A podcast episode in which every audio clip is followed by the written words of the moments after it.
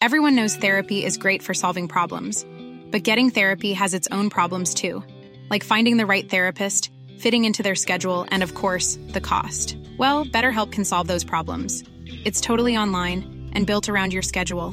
It's surprisingly affordable too. Connect with a credentialed therapist by phone, video, or online chat, all from the comfort of your home. Visit betterhelp.com to learn more and save 10% on your first month. That's BetterHelp H E L P. Mom deserves the best, and there's no better place to shop for Mother's Day than Whole Foods Market. They're your destination for unbeatable savings, from premium gifts to show-stopping flowers and irresistible desserts. Start by saving 33% with Prime on all body care and candles. Then get a 15-stem bunch of tulips for just $9.99 each with Prime. Round out Mom's menu with festive rosé, irresistible berry chantilly cake, and more special treats. Come celebrate Mother's Day at Whole Foods Market. Hiring for your small business? If you're not looking for professionals on LinkedIn, you're looking in the wrong place. That's like looking for your car keys in a fish tank. LinkedIn helps you hire professionals you can't find anywhere else, even those who aren't actively searching for a new job but might be open to the perfect role. In a given month, over 70% of LinkedIn users don't even visit other leading job sites. So start looking in the right place. With LinkedIn, you can hire professionals like a professional. Post your free job on linkedin.com slash people today.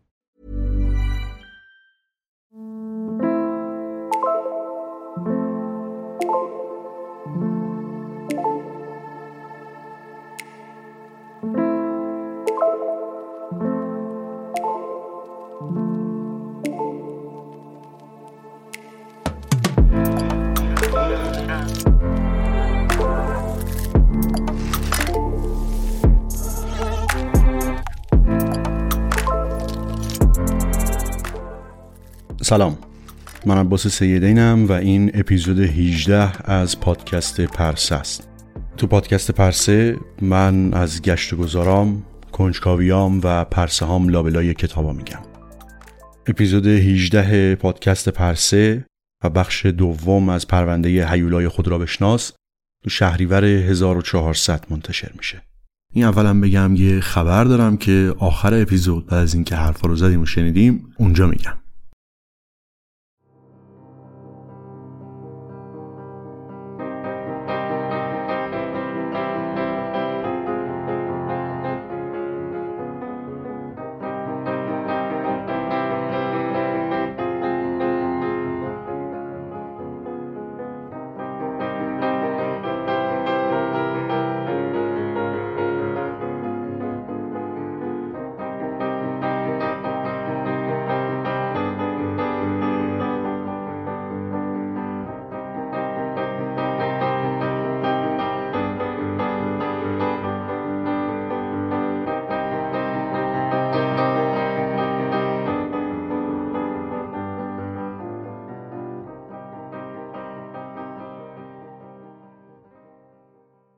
اپیزود قبل یه کمی و واقعا یه کمی درباره بعضی از مواد سایکواکتیو گفتیم.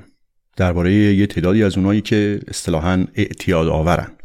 از ماریجوانا تا انواع اوپیتا مثل تریاک و هروئین و ترامادول و انواع دیگهشون و همینطور از خانواده مواد محرک مثل کوکائین و کرک و انواع آمفتامینا مثل شیشه و چیزهای دیگه.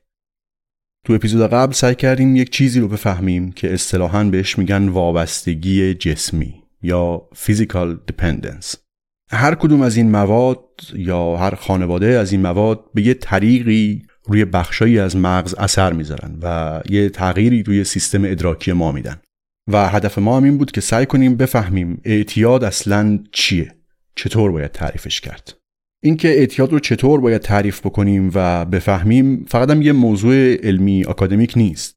مسئله فقط این نیست که اعتیاد رو باید بذاریم توی قفسه ویژگی شخصیتی یا بذاریمش تو پوشه بیماری ها و اختلال ذهنی و مغزی. اعتیاد جنبه های خیلی گسترده ای داره. مسئله سوء مصرف مواد توی همه جوامع مشکلات خیلی جدی درست می‌کنه. سرمایه های انسانی و اجتماعی بزرگی رو هدر میده و رنج و درد خیلی زیادی برای آدما به همراه داره. چه برای خود فرد متاد و چه برای خانواده و اطرافیاش. برای همین اینکه اعتیاد رو چجوری تعریف می‌کنیم باعث میشه که بهتر بتونیم دنبال دلایل و ریشه هاش بگردیم. بهتر بتونیم اون عواملی رو تشخیص بدیم که احتمال اعتیاد رو بیشتر می‌کنن و بعد تو قدم بعد سعی کنیم که یک راه حلی برای اون عوامل پیدا بکنیم. پس هدف اینه که شاید با شناخت اعتیاد بتونیم راه حل‌های بهتری براش پیدا بکنیم. این موضوع جنبه دیگه هم داره. توجه کردن به پیچیدگی ها روش برخورد ما رو با مسئله واقعا تغییر میده. فرض کنید که شما در مقابل یه دستگاهی یه وسیله ای مثلا یه دستگاه فتوکپی که فقط یه دونه دکمه داره خاموش روشن و بعد می‌خوایم با این دستگاه کار بکنید. چقدر ممکنه که دقیقا اون نتیجه دلخواهتون رو بتونید از این دستگاه بگیرین؟ دستگاه یا روشنه یا خاموشه؟ یعنی تقریبا هیچ کنترلی روی کارش و روی نتیجه نهاییش نداریم. اما حالا فرض کنیم که این دستگاه چندین و چند تا کلید و اهرم و ناب و اینا داره که هر کدوم از اینا یه تأثیری روی کارش می‌ذاره.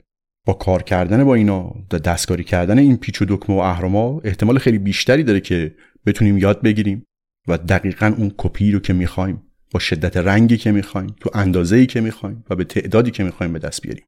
خیلی از مسئله ها من جمله همین اعتیاد همین جوری هن. اینکه بگیم اعتیاد یه ویژگی شخصیتیه و بعضی آدما شخصیت ضعیفی دارن و معتاد میشن این توصیف تنها راهی که پیش روی ما می‌ذاره اینه که این آدما رو سرزنش بکنیم.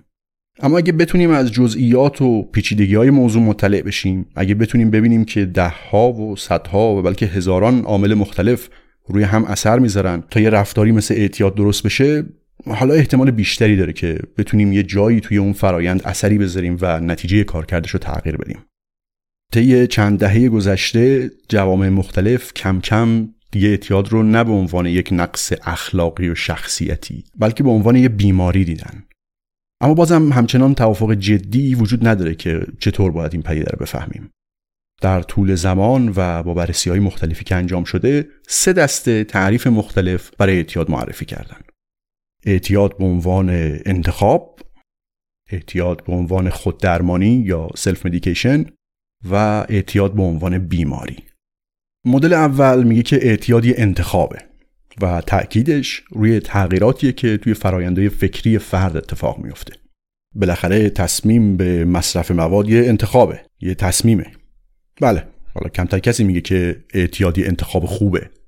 اما اغلب فکر می‌کنن که مصرف مواد دست کم توی کوتاه مدت تصمیم معقولیه مثل وقتی که کاهش دادن درد یا احساس خلاصی و آرامش از دردی که مصرف مواد ایجاد می‌کنه تقریبا هر فکر و هر انتخاب دیگه ای رو از فرد می‌گیره این مدل البته یه زبون تند و تیزی در اختیار کسایی قرار میده که میگن معتادا اینا یه مش آدم بی اراده هن. اینا ضعف اخلاقی دارن ضعف شخصیتی دارن و با این انتخابشون به خودشون و دیگران ضرر می‌زنن و از این حرفا. اما این مدل به این سادگی ها هم نیست. کسایی که اعتیاد رو از زاویه انتخاب می‌بینند و البته جدی بخوان فکر بکنن میگن که یه عواملی یه پارامترهایی هستن که از کنترل خود فرد خارجن. مثل فقر مثل جدا افتادن از اجتماع و خانواده. و تو چنین شرایطی مصرف مواد یه انتخاب کوتاه مدت خوبی به نظر می‌رسه. یادمون هست که مواد چه حالت ها و چه احساسایی تو فرد ایجاد می‌کردن. فهمش خیلی سخت نیست که کسی بخواد از این مواد به عنوان یک راه حل موقتی برای مشکلاتش استفاده بکنه. یه نوجوان رو در نظر بگیریم که درست وسط اون فرایند پرآشوب رشد و بلوغ قرار داره. همه چیز دنیا داره تو نظرش عوض میشه و تقریبا هیچ نقطه قابل اتکا و مطمئنی براش وجود نداره. علاوه بر همه این آشوب ها به عنوان یه نوجوان عملا روی هیچ بخشی از زندگیش کنترل هم نداره. رفت و آمد و خورد و خوراک و برنامه هاش اینا همه توسط دیگران تعیین میشه. طبیعیه که احساس ناتوانی و تنهایی و فرسودگی و تلخی بکنه و مواد سایکواکتیو بهترین راه حل برای چنین شرایطی. همه اون مشکلات رو کنار می‌زنن. زندگی جالب و مفرح و دلپذیر و امن و زیبا میشه. البته طبیعتا می‌دونیم که این راه حل فقط توی کوتاه مدت جواب میده و تو میان مدت و بلند مدت درمان از خود درد بدتر میشه.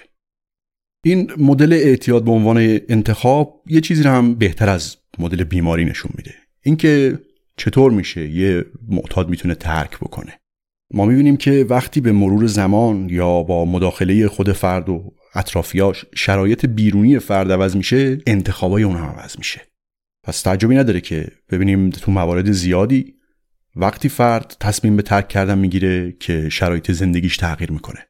قبلتر ماجرای سربازای آمریکایی رو گفتیم که توی ویتنام به هروئین معتاد بودن و بعد بعد از برگشتن به خونه بیشترشون خیلی راحت ترک کردن.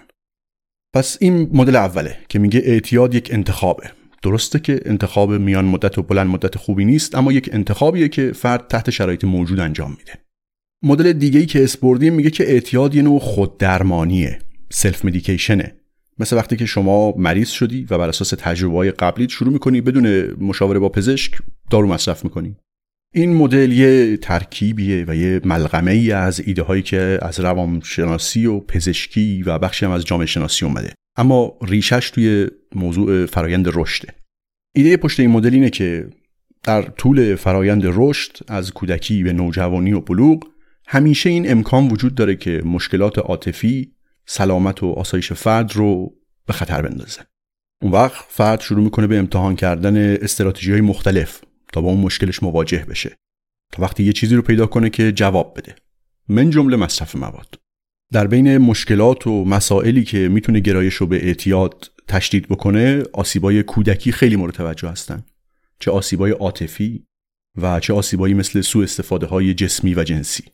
یا مثلا سوء مصرف مواد بین افراد درگیر اختلال PTSD یا اختلال اضطرابی پس از سانحه بین 60 تا 80 درصد گزارش شده. از طرف دیگه بین معتادا هم این اختلال PTSD بین 40 تا 60 درصد دیده شده. به همین دلیل هم است که کسایی که طرفدار مدل خود درمانی هستن میگن که این یک مثال برای اینه که افراد از مواد استفاده می‌کنن تا مثلا با استرس مقابله بکنن. اینکه شروع مصرف مواد یک انتخاب باشه و یک راه درمانی باشه که دست کم در شروع کار خوب به نظر می‌رسه نکته اینجاست که مواد زدن و الکل خوردن باعث میشه که فرد حال خوشتری داشته باشه. البته تا وقتی که دیگه جواب نده. جنبه تاریک اعتیادم همونطور که گفتیم اینه که خود اعتیاد تبدیل میشه به یک منبع عظیم استرس و رنج. مخصوصا مخصوصا وقتی که آستانه تحمل بدن در برابر ماده بالا رفته و سطح پایه فعالیت تو مغز تغییر کرده و عوارض کمبود ماده خیلی سفت و سخت خودشو نشون میده. یعنی همون چیزهایی که تو اپیزود قبل گفتیم. پس این شد دو تا مدل. یکی اعتیاد به عنوان انتخاب و یکی هم اعتیاد به عنوان خود درمانی در مقابل این مدل مدل پزشکی هست که میگه اعتیاد یه بیماریه. میگه اعتیاد یه بیماری مغزه. نشونش چیه؟ نشونش همون تغییراتیه که توی بخشای مشخصی از مغز اتفاق میفته مخصوصا اون بخشای مربوط به پاداش یا ریوارد سنتر یا مثلا همون سیستم دوپامینی. با مصرف مواد همونطور که توی اپیزود قبل گفتیم سیستمای مغزی که مسئول انتظار برای پاداش انگیزه دادن برای دنبال کردن اون پاداشا و ارزیابی پاداشا هستن اینا تغییر شکل میدن. عصب شناسا تغییرهای دیگه هم پیدا کردن که توی سیستمای کنترل شناختی و همینطور سیستمای مربوط به به تأخیر انداختن پاداش اتفاق میفتن اینکه الان اینو نخور تا بعدا سود بیشتری ببری و همینطور سیستمای مربوط به مهارت‌های انتزاعی مثل مقایسه، پیشبینی نتایج و انتخاب بین گزینه‌های مختلف. تحقیقات مختلف مدت هاست که داره نشون میده که سطح دوپامین با مصرف مواد بالا پایین میشه با مصرف ماده یا با رسیدن نشانه های نزدیکی مصرف ماده یا نشانه های نشانه های نزدیکی مصرف ماده سطح دوپامین شروع می‌کنه به بالا رفتن. و در مقابل در ارتباط با چیزایی که قبلا سطح دوپامین رو بالا می بردن مثل غذا یا سکس دیگه چه اتفاقی نمیافته. این یعنی رفتار فرد رو تغییر میده. از طرف دیگه دوپامین شکلگیری سیناپسا یا اتصالای عصبی جدید رو تقویت می‌کنه. پس تغییر در سیستم دوپامینی باعث تغییرات ساختاری توی مغز و توی شبکه سیناپسا میشه. یعنی به زبان استعاری سیمکشی بنیادی مغز رو تغییر میده. مخصوصا توی یک بخشی به اسم استریتوم که مسئول دنبال کردن پاداش و دنبال کردن هدفه. این مدل مبتنی بر بیماری میگه که تمام این تغییرات به دلیل مصرف مواد و در معرض مواد قرار گرفتن اتفاق میفته و برگشت دادن اینا اگر غیر ممکن نباشه خیلی سخته. این مدل که طبیعتا بر مبنای بیولوژی شکل گرفته اینو نمی‌تونه خیلی خوب توضیح بده که خب چطور بعضی افراد بر اساس تفاوت ژنتیکیشون بیشتر مستعد اعتیادن. و نکته بعد این که خب اگه بیماری درمانش چیه؟ ظاهرا اعتیاد درمانی نداره یه بیماری مزمنه. البته این موضوع که اعتیاد درمان نداره مشکلی برای این مدل بیماری ایجاد نمی‌کنه. خیلی از بیماری های شناخته شده مثل بیماری های قلبی یا دیابت یا بعضی از انواع سرطان درمان ندارن. برای اینا در بهترین حالتش یه راه های کنترلی وجود داره نه درمان. در نهایت این ایده که اعتیاد یه بیماری تقریبا همه جا پذیرفته شده و شایع ترین مدل برای فهمیدن اعتیاده. سایت انستیتوی ملی سوء مصرف مواد آمریکا که یه بخشی از سازمان ملی سلامته اعتیاد رو اینجوری تعریف می‌کنه. که اعتیاد به عنوان یک بیماری مزمن و برگشت پذیر مغزی تعریف می شود که ویژگی های آن تعقیب و مصرف بی اراده مواد علا رقم عواقب مضر آن است. کلمه های کلیدی این تعریف هم همیناست بیماری مزمن مغزی. یا توی یه بخش دیگه ای از این نشریات انستیتوی ملی سوی مصرف مواد آمریکا اومده که در نتیجه تحقیقات علمی می‌دانیم که اعتیاد بیماری است که هم مغز و هم رفتار را تحت تاثیر قرار می‌دهد. بسیاری از عوامل زیست شناختی و محیطی را شناسایی کرده ایم و در آستانه شناسایی تنوعات ژنتیکی هستیم که بر شروع و پیشرفت این بیماری اثر می‌گذارند. تصویربرداری های مغز از افراد مبتلا به اعتیاد تغییرات فیزیکی را در نواحی از مغز نشان می دهد که نقش کلیدی در قضاوت، تصمیمگیری، یادگیری، حافظه و کنترل رفتاری دارند. دو تا ستون محکم و واقعا تزلزل ناپذیر این مدل بیماری رو سر پا نگه داشته. اول انبوه شواهدی که نشون میده با اعتیاد مغز واقعا تغییر می‌کنه. و خب وقتی با اعتیاد مغز تغییر می‌کنه منطقیه که بگیم اعتیاد بیماری مغزیه. وقتی پانکراس تغییر می‌کنه ما مبتلا میشیم به دیابت. وقتی قلب تغییر می‌کنه ما بیماری قلبی می‌گیریم. هپاتیت کبد رو تغییر میده. سرطان ریه مثلا ریه ها رو تغییر میده. این یه ستون. ستون دوم اون مسئله کنترله. فرد معتاد ظاهرا واقعا کنترلش از دست میده. فقدان کنترل رفتاری واقعا بدترین اتفاقیه که ممکنه برای کسی بیفته. از سن سه سالگی تا آخر عمر نشانه اینکه اوضاع رو به راهه اینه که رو رفتارمون کنترل داشته باشیم. تو اپیزود قبلی درباره اثرگذاری بعضی از انواع مواد گفتیم که چطور رفتار فرد رو عوض می‌کنن. ماجرای موشایی که هروئین یا کوکائین مصرف می‌کردن یادمون هستیه اینا مثالایی برای همون از دست رفتن کنترل. وقتی به خاطرات و روایت های افراد درگیر اعتیاد نگاه می‌کنیم خیلی واضح و البته تلخ و دردناک می‌تونیم اینو ببینیم. اما این وسط یه دوگانه هم شکل گرفته که خیلی درست به نظر نمی‌رسه. انگار که اگه شما می‌خواین اعتیاد رو بررسی بکنید باید یه انتخابی بکنید. یا باید اعتراف بکنید که مغز عضو خیلی مهمیه که در این صورت اعتیاد یه بیماری مغزیه یا اینکه کلا دست از مغز بکشیم و بعد بچسبی به انتخاب و عوامل محیطی و انسانشناسی اجتماعی و بقیه صحبت ها انگار که توصیف عصب شناختی پیده اعتیاد قرار جایگزین توضیح های روانشناختی یا اجتماعیش بشه. نه اینکه اینا مکمل هم باشن. این ستا مدل تا یه حدی هم با همدیگه هم پوشانی دارن اما هر کدوم یه پیامدایی دارن. هر کدوم از اینا رو اگه بپذیریم روی سیستم فکری و همینطور روی برنامه های تحقیقی و همینطور مراقبت و درمان از سطح خود فردی که رنج می‌کشه تا سطح سیاستگذاری های دولتی تاثیر می‌ذاره. مدل مبتنی بر بیماری طبیعتا به دنبال اینه که توسط متخصص ها درمان ارائه بده که معمولا متخصص های پزشکی هستن. از جمله مثلا روان پزشکا اما به غیر از روان پزشکا خب یک لشکری از پرسنل و کارمندا و اینا هم هستن که تحت نظر اون پزشکا و روان پزشکا کار می‌کنن. حالا یا حداقل به صورت تئوریک باید زیر نظر اونو باشن. مدلی که میگه اعتیاد یک انتخابه میگه باید باورها و زاویه نگاه فرد تغییر داد. که اینم اغلب قراره با کمک روش های روانکاوی انجام بشه.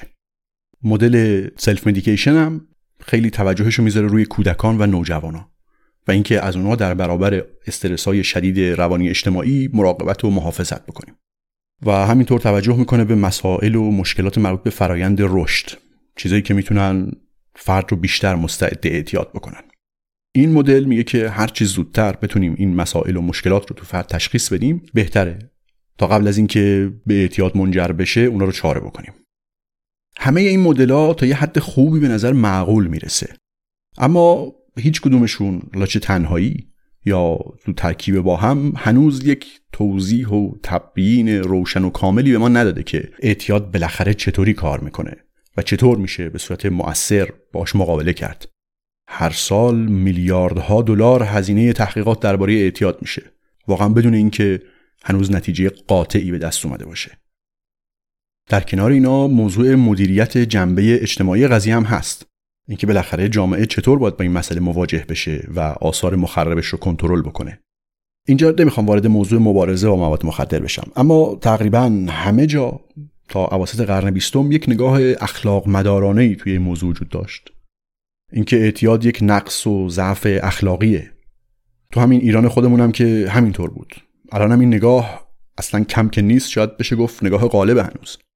در مقابل این نگاه سرزنشآمیز این ایده مطرح شد که اعتیاد یه بیماریه. اینکه اعتیاد یه بیماریه اولین حامی بزرگش یک نهاد اجتماعی بود نه یک نهاد پزشکی یا علمی. سازمان اجتماعی الکلی های گمنام یا AA از اواسط دهه 1930 شروع کرد به جا انداختن این قضیه که اعتیاد یک بیماریه و به تدریج نگاه جامعه رو به موضوع اعتیاد و فرد معتاد تغییر داد و همینطور به مسئله درمان. پیشفرض AA این بود که فرد الکلی اون هم یه انسانه که داره رنج می‌کشه و حق داره و همینطور وظیفه داره که سعی کنه تا از این رنج رها بشه. اما برگردیم و ببینیم که این مدل مبتنی بر بیماری تا کجا جواب میده و آیا میشه یه مدل یک دست و یک پارچه ای از بین اینها به دست آورد؟ Hey, it's Danny Pellegrino from Everything Iconic. Ready to upgrade your style game without blowing your budget? Check out Quince. They've got all the good stuff, shirts and polos, activewear and fine leather goods, all at 50 to 80% less than other high-end brands. And the best part? They're all about safe, ethical and responsible manufacturing. Get that luxury vibe without the luxury price tag. Hit up quince.com slash upgrade for free shipping and 365 day returns on your next order. That's quince.com slash upgrade. Hiring for your small business? If you're not looking for professionals on LinkedIn, you're looking in the wrong place. That's like looking for your car keys in a fish tank. LinkedIn helps you hire professionals you can't find anywhere else, even those who aren't actively searching for a new job but might be open to the perfect role. In a given month, over 70% of LinkedIn users don't even visit other leading job sites. So start looking in the right place. With LinkedIn, you can hire professionals like a professional. Post your free job on linkedin.com slash people today.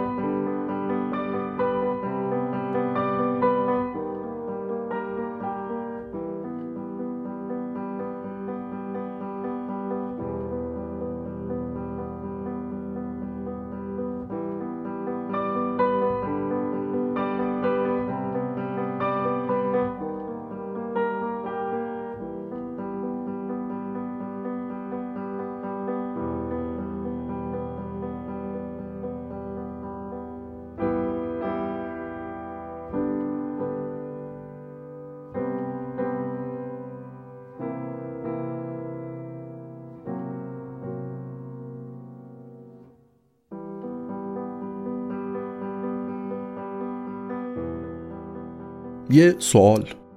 ما همون مغزمون هستیم یا مغز ما یک بخشی از ماست؟ حالا یه بخش مهمی از ما. وقتی که میگیم مغز من منو به این کار واداشت یعنی چی؟ یا وقتی که میگیم مغز من الکل رو خیلی دوست داره این یعنی چی؟ تو اینجور حرفا انگار ما داریم یک استعاره هایی رو با هم قاطی می‌کنیم. داریم چند تا سطح تحلیل مختلف رو با هم قاطی می‌کنیم. اینکه بگیم هوس یا لذت توی یک نقاط خاصی از مغز اتفاق میفته از یه نظر استعاره است. مغز خوشایند و ناخوشایند نداره.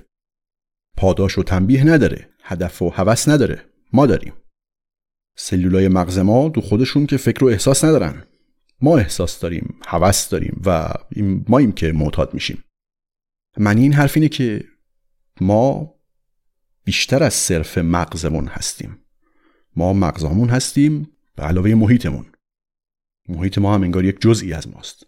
و البته بخش عمده محیط ما آدمای دیگه و رابطه با آدمای دیگه است. مغزای ما چه وقتی هیچ رابطه‌ای با مواد ندارن و چه وقتی درگیر مواد هستن فقط دارن همون کاری رو می‌کنن که طی میلیون ها و میلیون ها سال تکامل معلوم شده که مفید بوده. اینکه چیزایی رو که خوشمزه هستن یا احساس خوبی به ما میدن رو بشناسن و دنبال بکنن. همین.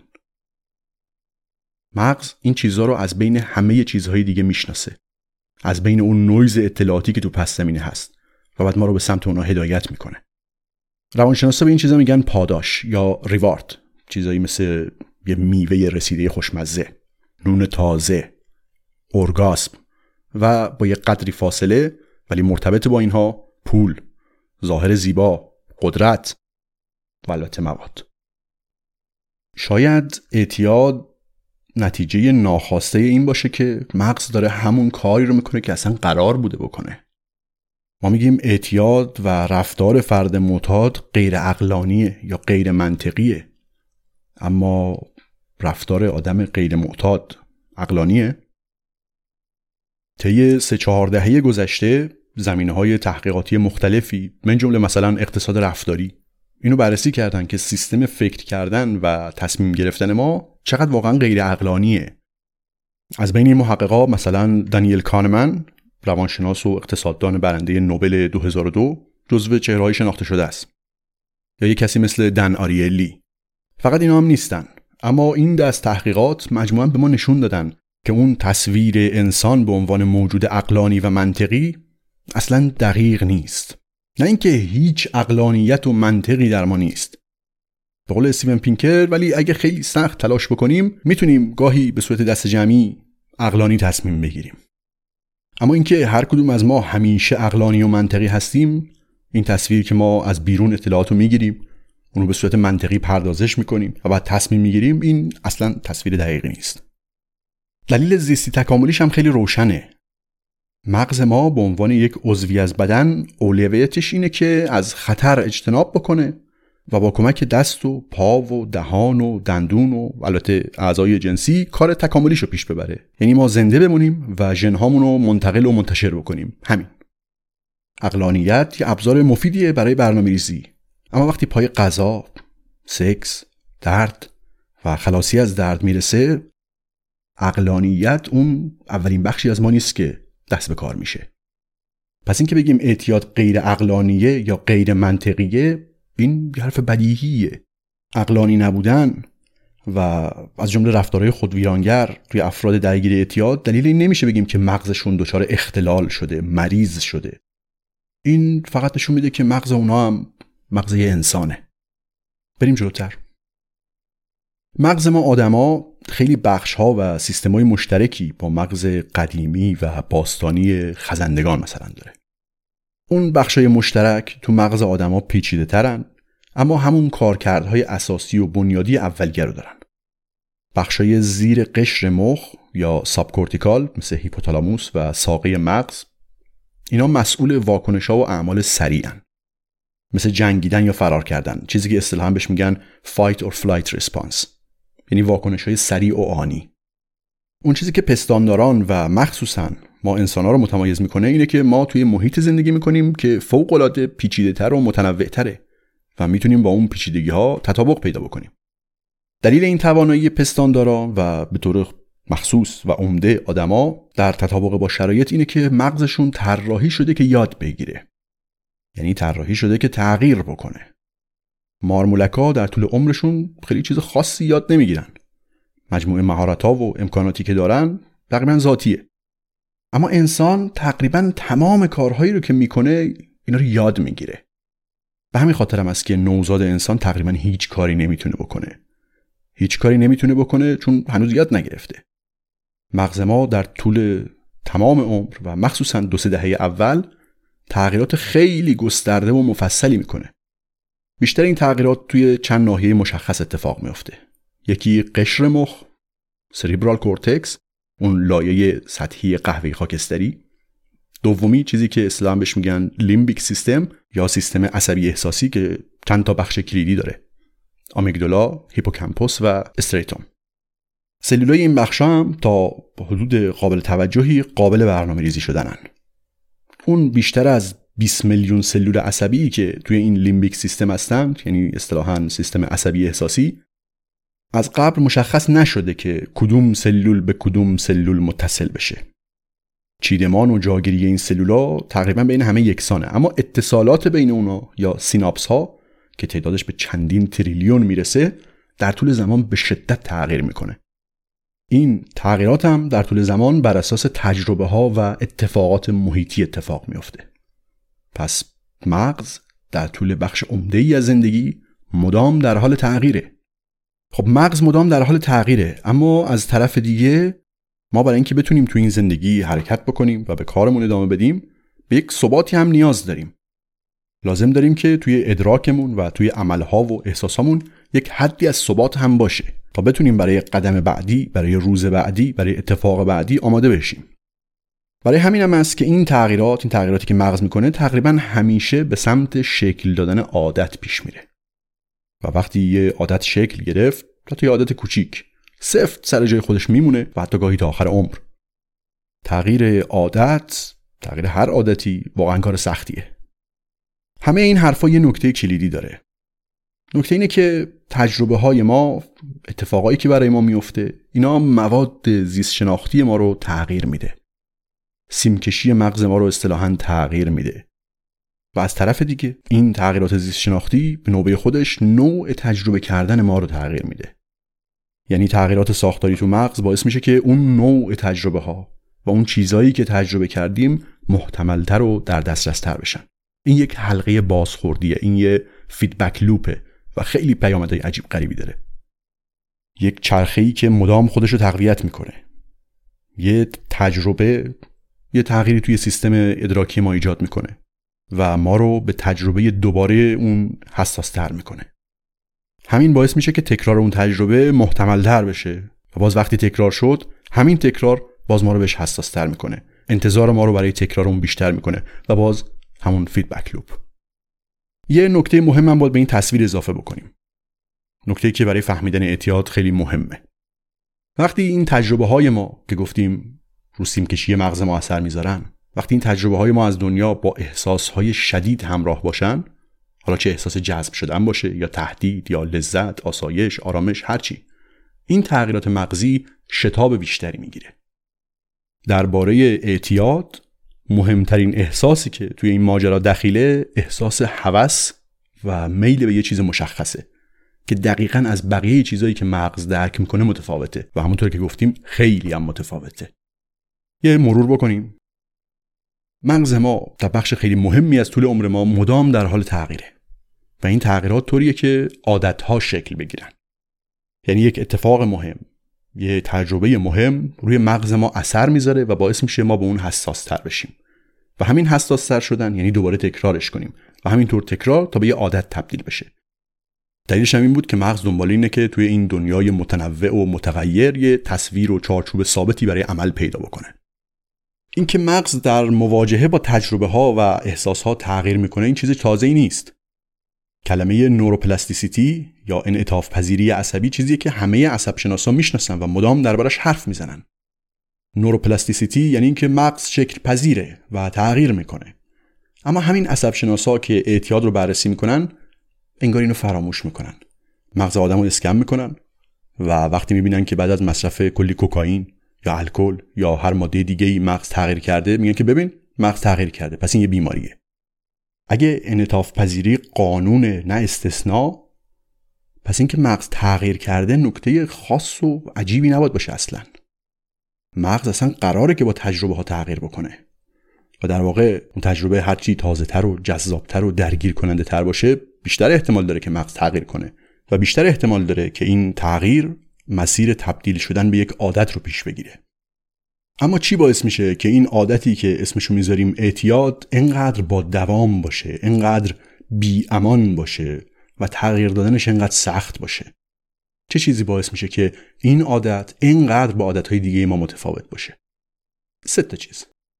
اول اینکه این یک عادت فکری و احساسیه یه عادت ذهنیه و نه فقط یه عادت رفتاری. اینکه آواز خوندن توی همون بخوای ترک بکنی که یه عادت عملیه این خیلی راحت تره. تا اینکه عادت کرده باشی دنیا رو جای ناعادلانه و خطرناکی ببینی و حالا بخوای اینو تغییر بدی. دوم اینکه اون بخش احساسی مربوط به اعتیاد همیشه با احساس میل و هوس همراهه که جزو احساسهای خیلی اساسی و بنیادیه. و سوم اینکه این عادتیه که تبدیل میشه به یک عمل وسواسگونه همون موضوع از دست دادن کنترل. شاید همه عادتها وقتی حسابی جا افتادن تا یه حدی به وسواس تبدیل بشن و ما نتونیم خیلی سفت و سخت جلوشون رو بگیریم. اما درباره اعتیاد این خیلی شدید اتفاق میفته دلیلش هم اینه که تجربه ای که این عادت رو درست می‌کنه یعنی تجربه مصرف مواد خودش خیلی تجربه شدیدیه. همه اون حرفای اپیزود قبلی اینا رو می‌گفت. پس اگه بخوایم اعتیاد رو بفهمیم باید اونو از زاویه عملکرد یک مغز عادی و سالم ببینیم اصطلاحا. ولی البته باید این هم در نظر داشته باشیم که همین عملکرد مغز سالم و عادی نتیجه خیلی افراطی تو اینجا داره. پس یه چرخه بازخوردی وجود داره بین تجربه میل و هوس حالا یا احساسهای قوی دیگه و تغییر تحولات مدام مغز. این چرخه اصلا یکی از محرکای اصلی کل فرایند رشد آدمه. اگه شما یه کیک شکلاتی بخوری با اون لذت مخصوصش بعدش میل دارین که دوباره کیک رو بچشین. دفعه بعد که میرین کافه یا میرین رستوران دوباره یاد اون کیک میافتین و احتمال داره که دوباره کیک شکلاتی بخورین این شروع مسیریه که شما رو تبدیل بکنه به یک کیک خور حرفه‌ای شدن. تو اول کار ممکنه فقط یه چند تا سیناپس با چنین تجربه ای تغییر بکنن. اما همون تغییرها احتمال اینکه شما دفعه بعد بازم کیک شکلاتی سفارش بدین و که یک کمی بیشتر می‌کنه دفعه بعدی بیشتر متوجه این میل و هوس میشین. و بعد از مدتی یک زنجیره ای از تجربه های درونی شکل می‌گیره که با هر بار تکرار قویتر و قویتر میشه و بیشتر احساس می‌کنید که می‌خوام یک کیک شکلاتی بخورم. و بعد از یه مدتی این تبدیل به یه عادت میشه. یه نکته خیلی مهم و کلیدی هم نباید فراموش کنیم. این فقط جذب شدن و لذت بردن نیست که این feedback loop رو به راه میندازه و محرک این میشه که عادتهای عصبی و ذهنی شکل بگیرن. افسردگی و اضطراب هم همین چرخه رو درست می‌کنن. هر احساس قوی همین کار رو می‌کنه نه فقط احساسهای اصطلاحا مثبت. شدت عاطفی تجربه اینکه چقدر توجه و تمرکز ما رو به خودش می‌کشه و همینطور تکرار اون تجربه در طول زمان اینا چیزاییه که یه تجربه ساده رو از یادگیری متفاوت می‌کنه. و اینا درست همون چیزاییه که توی تجربه مصرف مواد خیلی قوی و شدید حضور داره. مثلا اولین دفعه مصرف کوکائین احتمالا یک الگوی عصبی خیلی تازه و قریب رو توی مغز ایجاد می‌کنه. یه تجربه خیلی تازه. حالا البته اگر از فروشنده مناسب خرید باشین. بعد هر بار دیگه که کوکائین مصرف بکنین اون تغییر ایجاد شده تشدید میشه تقویت میشه و تثبیت میشه. این تغییرات به تدریج بخشای مختلفی از مغز رو درگیر می‌کنه. از جمله بخشای مربوط به ادراک مسئول دیدن و شنیدن. همینطور قشر پیشانی یا prefrontal cortex که مسئول فکر کردن و برنامه ریزیه. بعد بخشای حرکتی. فقط اینا هم نیست. اون سیستم عصبی احساسی یا limbic system که گفتیم خیلی هم قدیمیه. و بخشای کلیدی مثل amygdala و hippocampus هم جزوش هست. پس کم و بیش کل مغز درگیره. بخشای مربوط به فکر احساس اصطلاحا قرایز و حرکت.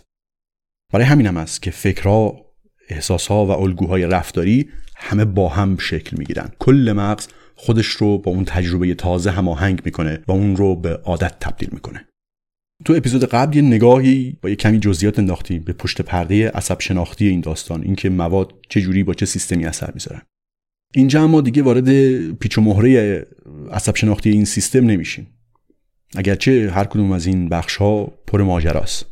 میشه یک عمر رو فقط صرف مطالعه یک بخش کوچیکی از این مجموعه پیچیده کرد. یعنی همون کاری که عصب شناسا کردن و می‌کنن. اما به طور خلاصه اینجوری شد که تجربه ها مخصوصا تجربه های شدید و خاص روی مغز ما اثر می‌ذارن و اونو تغییرش میدن. و این روندی چرخه بازخوردی ایجاد می‌کنه که کارش ساختن عادت هاست.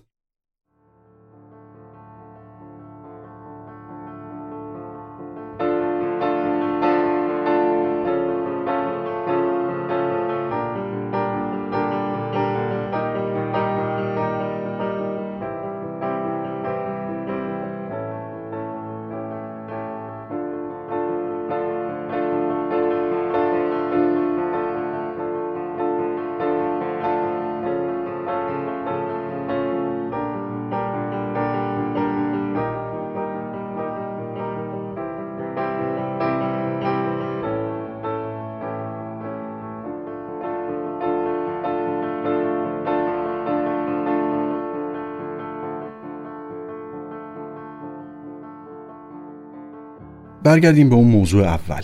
اینکه اعتیاد رو چجوری باید تعریف کرد؟ گفتم که رایج ترین مدل برای فهمیدن اعتیاد امروز اینه که اعتیاد یه بیماریه. این مدل میگه که اعتیاد یه بیماری مزمن و برگشت پذیره و شاهدش هم تغییراتیه که در نتیجه تغییر میزان دوپامین در اثر مصرف مواد توی مغز و مخصوصا striatum اتفاق میفته. البته فقط هم striatum نیست و گفتیم که قشر پیشانی مغز یا prefrontal cortex هم هست. جایی که مسئول تفکر آگاهانه و برنامه‌ریزی و ایناست. و تو کسایی که درگیر اعتیاد هستن به زبان استعاری و غیر دقیق انگار ارتباطش با استریتوم کم کم قطع میشه. چون بخشی از سیناپس ها یا ارتباطاتشون رو با هم از دست میدن. این تغییرها تغییرهای خیلی بزرگیه. نمیشه به راحتی از اینا گذشت. و مدل اعتیاد به عنوان یه بیماری تنها مدل برای درک اعتیاده که واقعا به مغز و تغییراتش توجه می‌کنه. اینا نتایج کار صدها آزمایشگاه و هزاران مقاله علمیه. این مدل یعنی اعتیاد به عنوان بیماری مغز جنبه عصب شناسی ماجرا رو خیلی بهتر از مدل دیگه نشون میده مثل مدل اعتیاد به عنوان انتخاب. و البته این مدل کارکرد بالینی هم داره. با این مدل بهتر می‌تونیم بفهمیم چرا فرد معتاد با سابقه احساس ناتوانی می‌کنه. مثلا کل سیستم AA بر همین بنا شده که اعتیاد بیماریه و بیمار هیچ قدرتی در برابر اون نداره. این مدل ظاهرا خوبم نشون میده که چرا اعتیاد انقدر با دوامه و چرا انقدر مستعد اینه که دوباره پا بگیره. یه محقق عصب شناسی که خودش هم مدت ها معتاد بوده میگه که یه بار توی آزمایشگاه قرار بود یه چیزی رو به یه تعدادی موش تزریق بکنم. هزار بارم این کار کرده بودم. موشه رو برداشتم و سرنگ مخصوص رو آماده کردم و یهو گوشم یه سوتی کشید. یه مزه و یه بوی آشنایی رو توی دهن و دماغم احساس کردم. شبیه وقتایی که هروئین برای خودم تزریق می‌کردم. ده سال دوازده سال بود که ترک کرده بودم. داشتم دکترای عصب شناسی رو تکمیل می‌کردم. یهو دستم لرزید و با یادآوری اون احساس کار رها کردم. سپردم به همکارم و از آزمایشگاه زدم بیرون. میشه تصور کرد چنین احساسی؟ اونم بعد از بیشتر از ده سال با ذهن و روان آدم چه کار می‌کنه؟ خب با همه اینا چرا باید مدل اعتیاد به عنوان یه بیماری رو کنار بذاریم؟ دلیل اصلیش اینه که همونطور که گفتیم هر تجربه ای که به قدر کافی تکرار بشه یعنی تکرار بشه چون انگیزه تکرار ایجاد می‌کنه باعث میشه که سیمکشی مغز مخصوصا تو همون بخش استریتوم تغییر بکنه. خب پس چرا ما درباره هیجانمون از طرفداری یه تیم فوتبال یا دیدن یک معشوق چرا اونجا حرف از بیماری نمی‌زنیم؟ چرا اونجا نمیگیم کسی که طرفدار سفت و سختی تیم فوتبال بیماری مغزی داره؟ هر کدوم از اینا یه تجربه هایی هستن که شبکه های سیناپسی خودشون رو تو همون استریتوم می‌سازن و شبکه هاشون درست بر مبنای همون سیستم دوپامینی عمل می‌کنه و از اون تاثیر می‌گیره. این تغییرات توی مغز همونقدر برای طرفداری از پرسپولیس و استقلال درسته که برای خلوت کردن با اون معشوق جان به بهار آغشته و البته برای هروئین و کوکائین و بقیه رفقا. این آخرین نکته مهمیه. یه کمی باید بیشتر دربارش بدونیم. وقتی حرف از طرفداری از تیم فوتبال میشه خیلی درباره نقش مغز و prefrontal cortex و اینا تحقیق نشده. اما از تحقیقات آزمایشگاهی می‌دونیم که دنبال کردن هدفهای جذاب تو زندگی واقعی هم همین سیستما رو درگیر می‌کنه. پس اگرچه عادتهای اعتیادآور و اعتیادآمیز می‌تونن عمیقا توی مغز ما حک بشن و ریشه بدونن اما انگار هیچ خط و مرز مشخصی نیست بین اعتیاد و صرف دنبال کردن مداوم یه هدف جذاب. هیچ خط و مرزی نیست. چه تو خود مغز چه تو کار کردش پس چطور بدونیم که برای کدوم میل ها کدوم کشش ها و هوس ها اسم بیماری بذاریم و کدوم ها رو یه تغییر نرمال و عادی مغز بدونیم؟ ما بالاخره یه جایی باید یه خط و مرزی مشخص بکنیم که یه طرف عادت عادیه یه طرف اعتیاده. اما بین اعتیاد و یه عادت قوی از هیچ نظر هیچ فرقی نیست. نه از نظر میزان وابستگیش به سیستم دوپامینی نه اینکه کجاهای مغز درگیر ماجراست نه اینکه فرد می‌تونه یا نمی‌تونه آگاهانه و هوشیارانه جلوی عادتش رو بگیره یا نه. همه اینا یه های پیوسته است. نمیشه خط کشید و دستبندی کرد بیماری در مقابل سلامتی. بعضیا اینجوری تفکیک و تقسیم می‌کنن که این عادت ها وقتی بیماریه که با زندگی فرد تداخل پیدا می‌کنه. اما باز اینجا هم می‌تونیم خط بکشیم. حواسمون هست که این خط کشی خیلی تبعات داره. کسی که بیمار باشه اگه خودش هم نخواد خیلی وقتا ناچاره که بره دنبال درمان. تو بعضی جاها حقوق اجتماعی شدیدن تحت تاثیر قرار می‌گیره. پس کجا بگیم مزره اون معشوقی که خواب و خوراک از کسی گرفته خودش ممکنه متأهل باشه. این مداخله توی زندگی فرد نیست. مزر نیست. یا درباره طرفدارای فوتبال هم که همیشه درباره تعصبشون شنیدیم. یا دیدیم که گاهی با هم درگیر میشن و کار به آسیبای جدی می‌رسه. دیدیم که طرف مسئولیت های زندگیش رو رها کرده تا بتونه تیم محبوبش رو دنبال بکنه. کجا خط بکشیم؟ بگیم که این عادت اون مریضیه. با این توصیفا کلمه اعتیاد انگار فقط یه معنای ساده داره. یک اعتیاد دنبال کردن مکرر یک هدف خیلی جذاب به قیمت از دست رفتن جذابیت های هدف های دیگه. و دو تغییراتی توی مغز که این چرخه فکر و رفتار رو به یک عادت تثبیت شده تبدیل می‌کنه. همین. خب پس وقتی بین نرمال بودن و مریض بودن تقریبا هیچ فرقی نیست. اینکه بگیم یه چیزی بیماریه چه فایده ای داره؟ یکی از مهمترین ضربه ها به مدل اعتیاد به عنوان بیماری از اینجا میاد که اعتیادهای رفتاری هم می‌تونن به همون اندازه اعتیاد به مواد پایدار و سفت و سخت باشن. اما باز نهادهای بهداشتی و سلامت عمومی همچنان میگن که اعتیاد اصولا و اولا از سوء مصرف مواد ناشی میشه. اگه اینجوریه اگه اعتیاد اولا اصولا از سوء مصرف مواد ناشی میشه پس تکلیف اعتیاد به ویدیو گیم چی میشه؟ اعتیاد به پرن اعتیاد به شرط بندی اینا مثلا چی میشه؟ چرا تو همه این پدیده ها که ربطی به مواد هم ندارن باز دوباره همون تغییرات مغزی رو می‌بینیم؟ در نتیجه همین سوال ها و بحث ها و تردید هم هست که تو آخرین نسخه DSM یعنی کتاب راهنمای تشخیصی آماری اختلال های روانی برای وابستگی به مواد و الکل از کلمه اعتیاد یا ادیکشن استفاده نمی‌کنه بلکه اینا رو اسمشو می‌ذاره اختلال مصرف مواد Substance Use Disorder. این تغییر چه فایده ای داره؟ برای اغلب آدما اعتیاد دقیقا همون معنای اختلال مصرف ماده است. بعد در مقابل تو همین نسخه اخیر DSM درباره شرط بندی از کلمه اعتیاد استفاده کرده. خب آیا این یعنی شرط بندی از هروئین اعتیاد آورتره که اون شده substance use disorder؟ این شده اعتیاد. یا مثلا برای اختلال بازی اینترنتی internet gaming disorder نوشتن که تحت مطالعه بیشتر. یعنی هنوز مطمئن نیستیم که اسمشو چی بذاریم. اما ظاهرا تو همون حد و حدود مصرف شیشه است. درباره همین مشخص نبودن مرز یه مثال مهم میشه زد. آدما یه فعالیت هایی رو به صورت تکراری دنبال می‌کنن و اغلب خیلی هم کنترلی روی اون رفتارا ندارن. چون فعالیت خیلی جذابی هستن. اما یک فعالیت خیلی نرمال انسانی است که برای خیلی از ماها اصلا نماد و سمبل میل کور و دنبال کردن مداوم هدفه. عاشق شدن.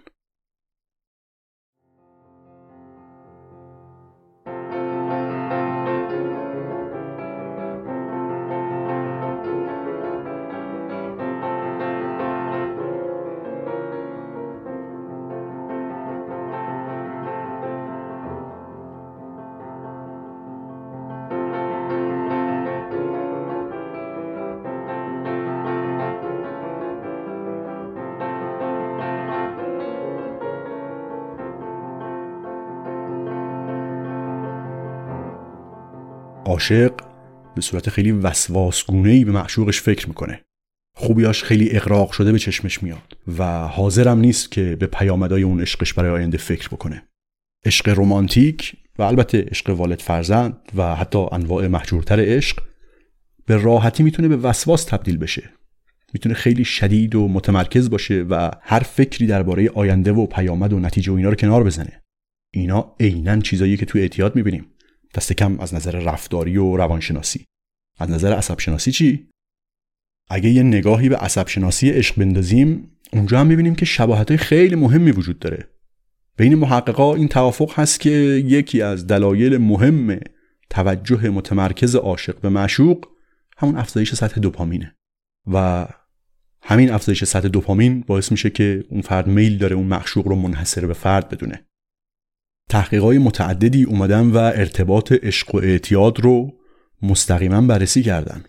توی یکی از مهمترین این تحقیقات نویسندهای مقاله اول رو تصدیق می‌کنن می‌نویسن که تمام موادی که سوء مصرف دارند سطح دوپامین آزاد شده در نوکلیس اکامبنز را افزایش می‌دهند. و بعدش می که ما درباره فرایند تشکیل زوج پیرباندینگ در پستانداران هم همین را می‌دانیم. همین محققا می نویسن که مشابه موادی که سوء مصرف دارند دوپامین مزولیمبیک سیستم و مشخصا در منطقه نوکلیس اکامبنز عامل عمده ای در شکلگیری زوج بین پریریول هاست. یه نوعی پستاندار شبیه به موش مثلا. نشان داده شده که اینش خیلی جالبه.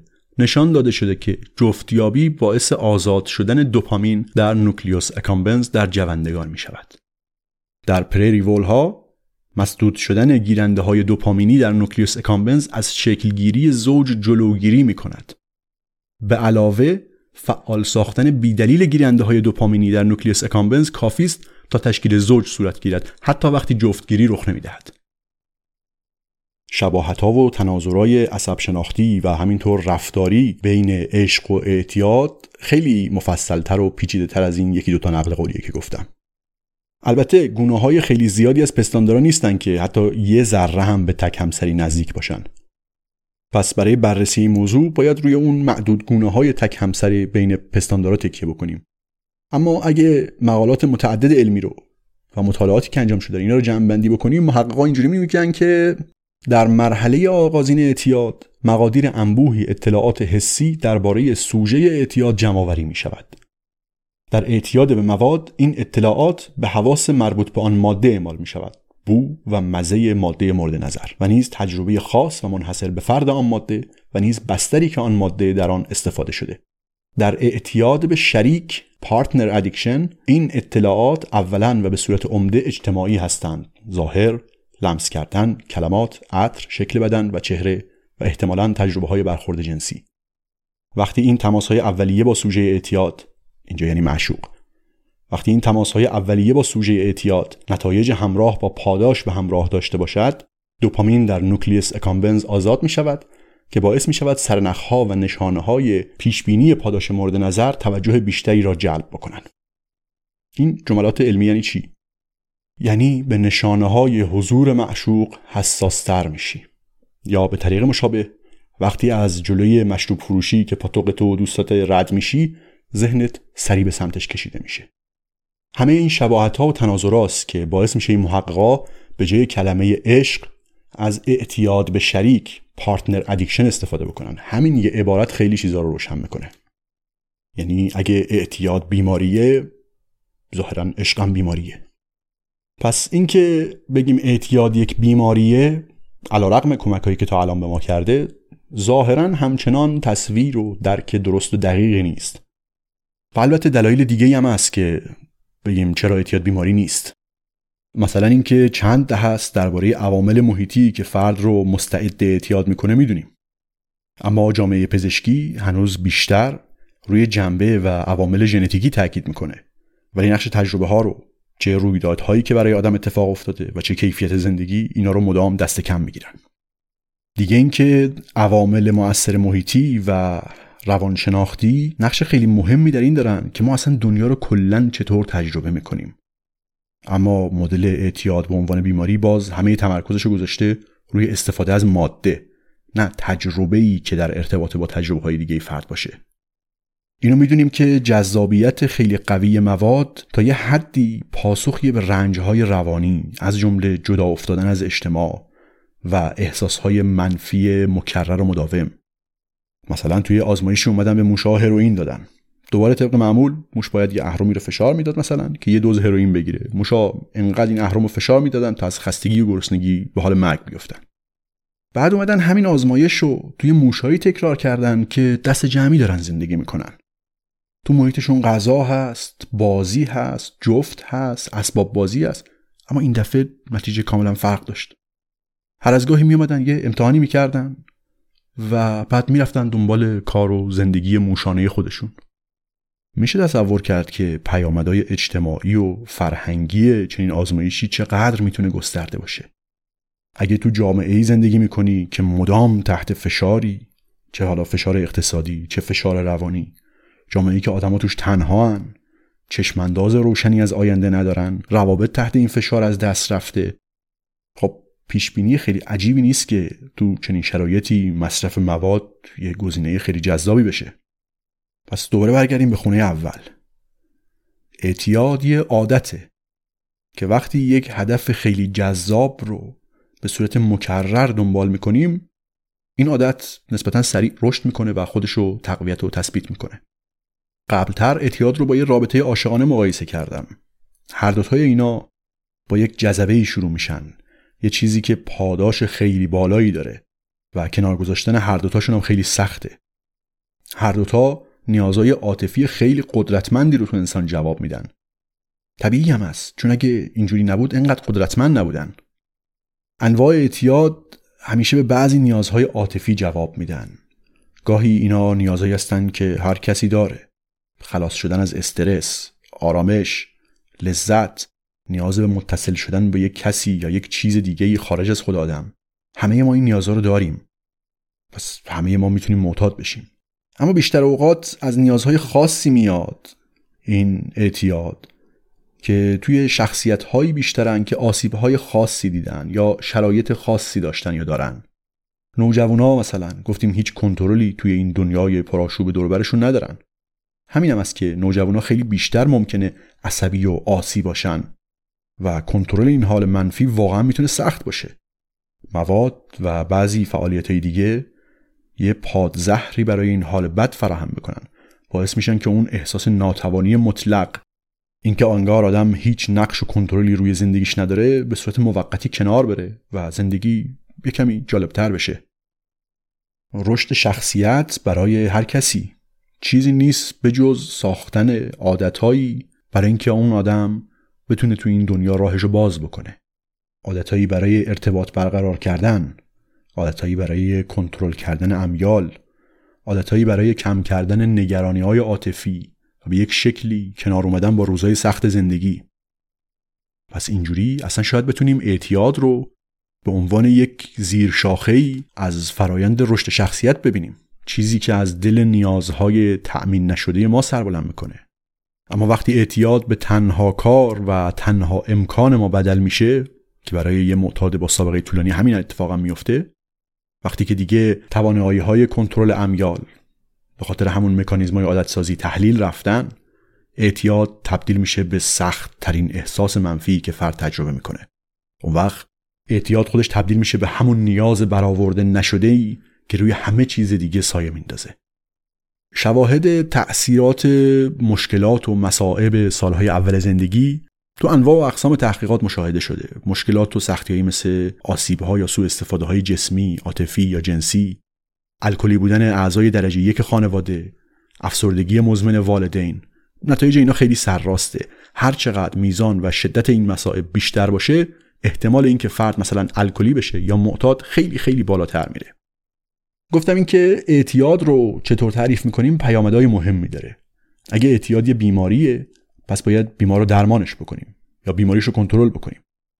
اما اگر اعتیاد با همه درد و رنجش با همه قصه و اشکی که برای یک گروه بزرگی از مردم به همراه داره بیماری نیست اون وقت باید دنبال راه حلای دیگه ای باشیم. یعنی چی؟ یعنی اینکه اگه اعتیاد بیماری نیست و یک وضعیت و مشکل ناشی از کارکرد طبیعی مغزه این یعنی باید به یک نگاه جامع و فراگیرتر فکر بکنیم و بخشهای مختلف اونو با هم و در کنار هم ببینیم. یعنی باید به این فکر کنیم که کدوم بخش های زندگی فردی و اجتماعی رو باید تغییر بدیم. مثلا میگیم که یکی از دلایل افسردگی و استراب اینه که فرد تصویر مطمئنی از آینده نداره. خب حل کردن این موضوع فقط کار خود فرد نیست. از یه جایی به بعد کل اجتماع باید فکری به حال این بکنه که چطور اعضای اون جامعه می‌تونن خیالشون از آینده راحتتر و مطمئنتر باشه. همین درباره اعتیادم صدق می‌کنه. اینجوری نقش مراقبت های روانی توی همه سنین مخصوصا تو سنین کودکی و نوجوانی خیلی برجسته تر میشه. اینکه خدمات سلامت روانی تو جامعه به راحتی در دسترس باشه مهمتر میشه. اون وقت نقش مدرسه و دانشگاه مهمتر میشه. مدرسه چقدر یک بچه و یک نوجوانو برای برخورد با سختی های زندگی آماده می‌کنه؟ چقدر مهارت های عاطفیشو تقویت می‌کنه؟ اون وقت این مهم میشه که یک جامعه با تمام امکاناتی که در اختیار داره چقدر به سلامت روابط آدم اهمیت میده؟ اگه قرار ما به دنبال راه حلی برای مشکل تلخ و دردناک اعتیاد باشیم شاید باید نگاهمون رو از موضوع بیماری فراتر ببریم. خب اولین قدم هم همینه اینکه اعتیاد رو بهتر درک بکنیم.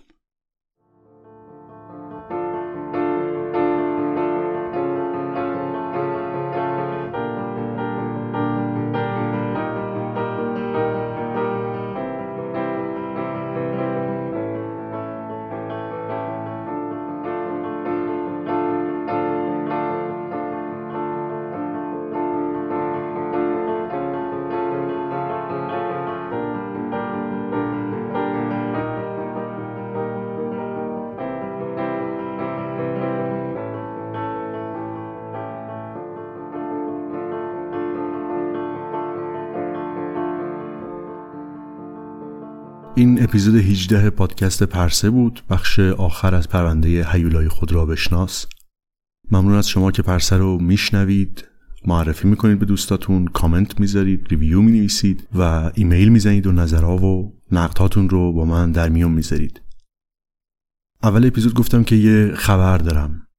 خبر اینه که کتاب عقل در برابر جنون نوشته آدام فیلیپس. با ترجمه من منتشر شده و الان که این اپیزود دارم ضبط می‌کنم دیگه کم کم داره توضیح میشه. آقای آدام فیلیپس روانکاوه و نویسنده انگلیسیه و توی این کتاب عقل در برابر جنون یک موضوعی رو مطرح می‌کنه. روی یک پارادوکسی دست می‌ذاره یک پارادوکسی یک تناقضی که هم در این حال آشناست و هم خور پنهان انگار. موضوع اینه که میگه ما می‌دونیم جنون یا دیوانگی چیه. حداقل یه ایده هایی داریم یه فکرهایی کردیم در موردش. اما اگه می‌دونیم که این جنون و دیوانگی چیه که ظاهرا خیلی هم زیاد بهش فکر کردیم عاقل بودن چطور چیزی باید باشه؟ به نظر می‌رسه که یک چنین موضوع مهمی بدیهی باشه یا باید خیلی بهش فکر کرده باشیم. اما ظاهرا اینطوری نیست. نویسنده آقای آدام فیلیپس روانکاو و روانشناس سعی می‌کنه که از دل روایت هایی که درباره جنون داریم یک تصویری به دست بیاره از اون متضاد اسمیش یعنی عاقل بودن. ببینیم که اگه جنون اینه پس عاقل بودن چی می‌تونه باشه؟ اگه جنون مثلا منشأ الهام و ذوق هنریه اگه خلق اثر هنری بعضی وقتا با یک نوعی از جنون خلاقیت مرتبط شده خب پس عاقل بودن چیه؟ از طرف دیگه یا از یک زاویه دیگه اگه دیوانگی و جنون یه نوع بیماریه یه بیماری ذهن بیماری مغزه خب اون وقت عاقل بودن صرفا یعنی سالم بودن. و بعد ماجرا حساستر از اینم میشه. مثلا اینکه این سوال مطرح میشه آیا عاقل بودن و تعریف عاقل بودن ابزار قدرت سیاسی و اجتماعی نیست؟ آیا اون کسی که جنون رو تعریف می‌کنه قدرت تعریف عاقل بودن و به تبع اون کنترل بقیه رو دست خودش نمی‌گیره؟ اینا سوالاییه که آدم فیلیپس مطرح می‌کنه. تو این کتابش میاد از آثار بزرگ ادبی و هنری سنت انگلیسی زبان از شکسپیر تا دیکنز تا جورج اورول و خیلی کسای دیگه شاهد میاره مثال میاره و تلاش می‌کنه که با مرور این توصیفات و این حرفایی که اینا در مورد جنون زدن یک معنای ضمنی برای عاقل بودن پیدا بکنه. تو یک بخش دیگه ای از کتاب میاد و همین سوال رو در مورد دو تا از هیته های خیلی حساس زندگی ما مطرح می‌کنه. یعنی رابطه ما با غریزه جنسی و همینطور رابطه ما با پول. و می‌خواد بفهمه که خب عاقل بودن توی اینا یعنی چی؟ هر جوری که نگاه می‌کنیم رابطه ما با غریزه جنسی با میل جنسی یک رابطه پرآشوبیه. اصلا انگار عقل انگار توش جایی نداره. اون وقت آدم عاقل چجوری می‌تونه یک زندگی جنسی داشته باشه؟ یا از اون طرف در مورد پول در مورد جنون پول ما خیلی فکر می‌کنیم. عاقل بودن و رابطه داشتن با پول چه جور چیزیه؟ اینا سوالاییه که آدم فیلیپس توی این کتابش می‌پرسه و سعی می‌کنه از دل جوابهایی که بقیه دادن و فکرهایی که خودش می‌کنه یک طرحی در بیاره. و بیشتر از اینی هم که بخواد جواب بده سوال می‌پرسه.